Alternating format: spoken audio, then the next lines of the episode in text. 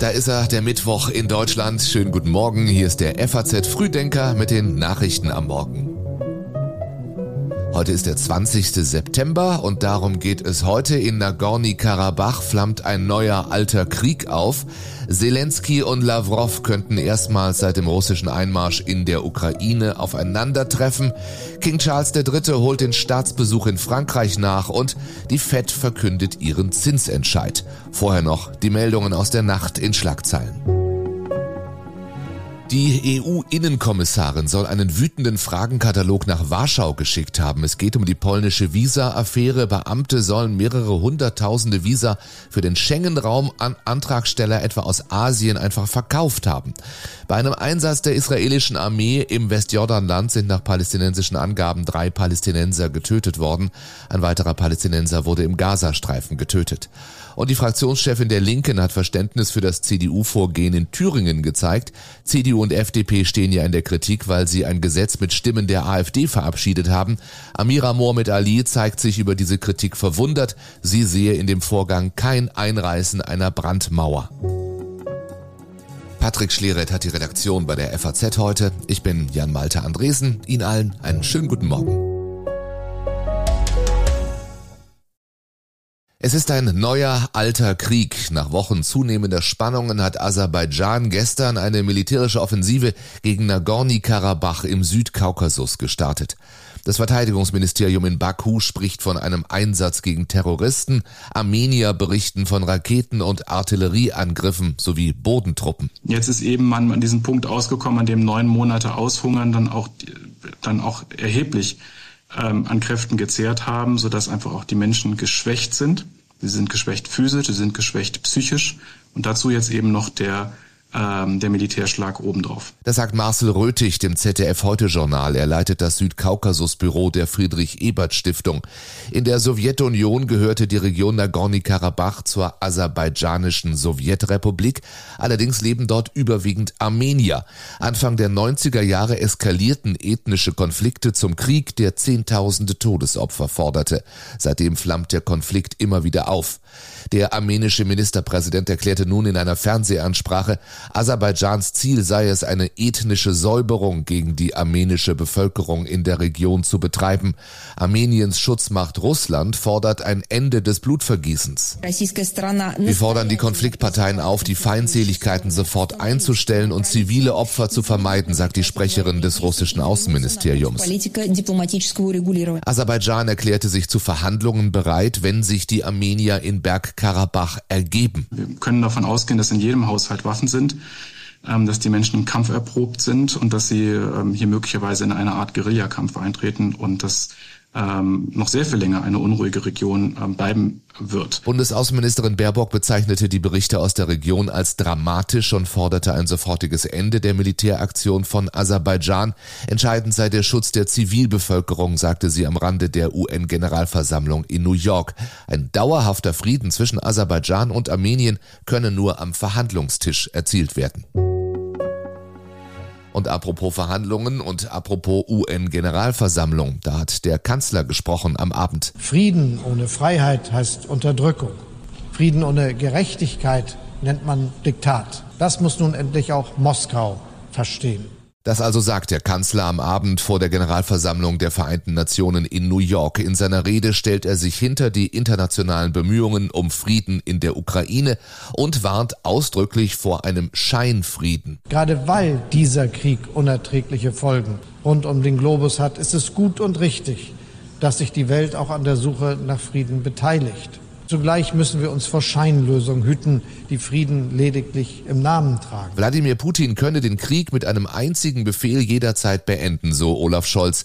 Er müsse verstehen, dass es den Vereinten Nationen mit ihren Prinzipien ernst sei. Wir müssen der nackten Aggression Russlands entgegentreten, um weitere Aggressoren aufzuhalten, das sagt US-Präsident Joe Biden in seiner Rede vor den Vereinten Nationen. Dabei bekräftigt er den Führungs Führungsanspruch seines Landes in der Welt und ruft dazu auf, finanzielle Ressourcen für den sogenannten globalen Süden zu mobilisieren. Die Staatengruppe der Entwicklungs- und Schwellenländer, die sich lange vom Westen vernachlässigt fühlte, wird seit einiger Zeit von China und Russland umworben. Heute befasst sich der UN-Sicherheitsrat in einer offenen Sitzung mit dem Ukraine-Krieg.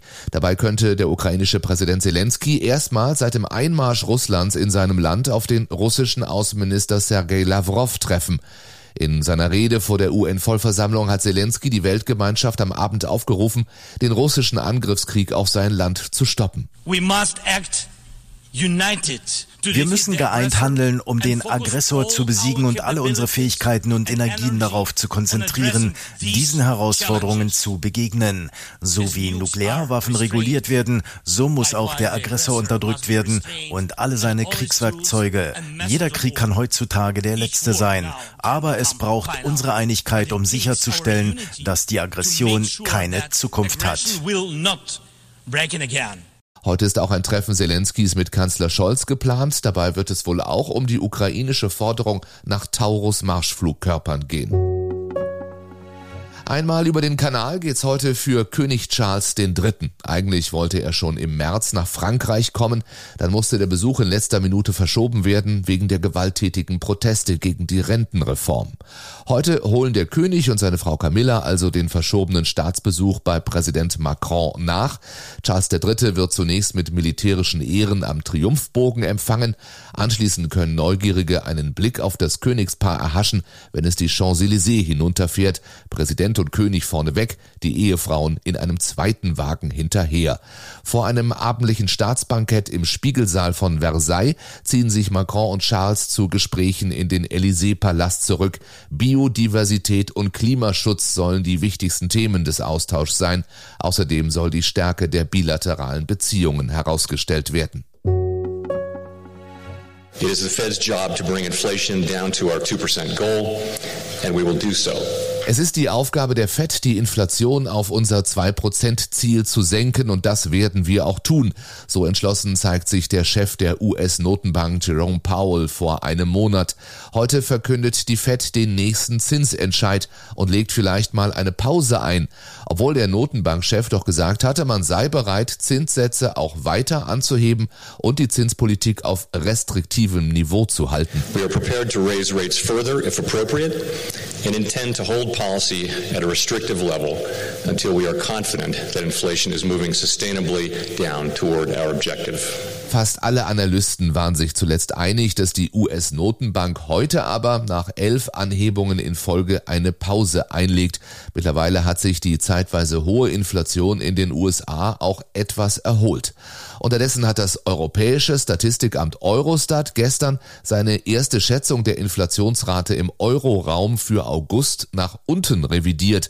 Nicht bei 5,3 Prozent lag die Teuerung, sondern bei 5,2 Prozent. Das ist nicht ganz ohne politische Brisanz. Immerhin hatte die Europäische Zentralbank in der vergangenen Woche über die zehnte Zinserhöhung in Folge entschieden. Zu diesem Zeitpunkt lag dem EZB-Rat aber vermutlich nur die erste Schätzung vor.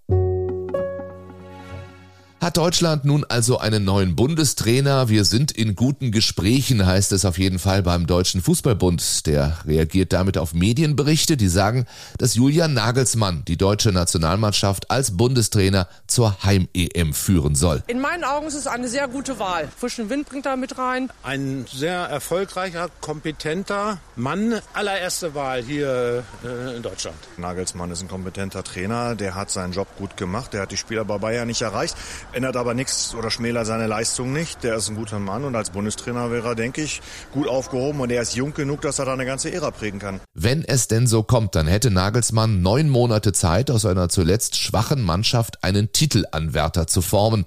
Er würde, wie vor zwei Jahren beim FC Bayern München, auf Hansi Flick folgen, der nach der Blamage gegen Japan als erster Bundestrainer überhaupt ja entlassen worden war. Ein schwieriger Job, aber Julian hat Qualitäten, sagt sein Nachfolger als Bayern-Trainer Thomas Tuchel. Julian hat Qualität und der DFB hat sich dafür entschieden und er hat sich dafür entschieden und damit ist äh, die wichtigste Voraussetzung gegeben. Es gibt eine Entscheidung und es ist, äh, äh, kann nach vorne blicken und, und ab sofort positiv äh, die Sachen beeinflussen und dann wird alles gut. Tuchel selbst hat heute gegen Manchester United in der Champions League einen schwierigen Fußballabend vor sich. Nach einer gelb-roten Karte wegen Reklamierens und Meckerns beim Viertelfinal aus gegen Manchester City ist Tuchel gesperrt und wird in eine Loge der Allianz Arena verbannt. Dortmund und Leipzig haben ihre Auftaktspiele in der Champions League derweil schon hinter sich. Leipzig startet mit einem 3 zu 1 Sieg gegen die Young Boys Bern in die Königsklasse, während Paris Saint-Germain dem BVB Grenzen aufzeigt. Dortmund verliert am Abend 0 zu 2. Und auch das ist Thema heute im geschriebenen FAZ Frühdenker Newsletter. Frankreich ist das erste Land in Europa, das die Kaufprämie für Elektroautos an Umweltkriterien knüpft. Damit wird China nun faktisch von Subventionen ausgeschlossen. Mehr dazu lesen Sie auch online. Den Link zum Artikel finden Sie wie alle anderen in den Notizen zu diesem Podcast. Wir sind dann am Nachmittag zurück mit dem FAZ Podcast für Deutschland und morgen früh hören wir uns wieder, wenn Sie mögen, zum FAZ Frühdenker mit den Nachrichten am Morgen. Ich wünsche Ihnen einen schönen, einen erfolgreichen Mittwoch.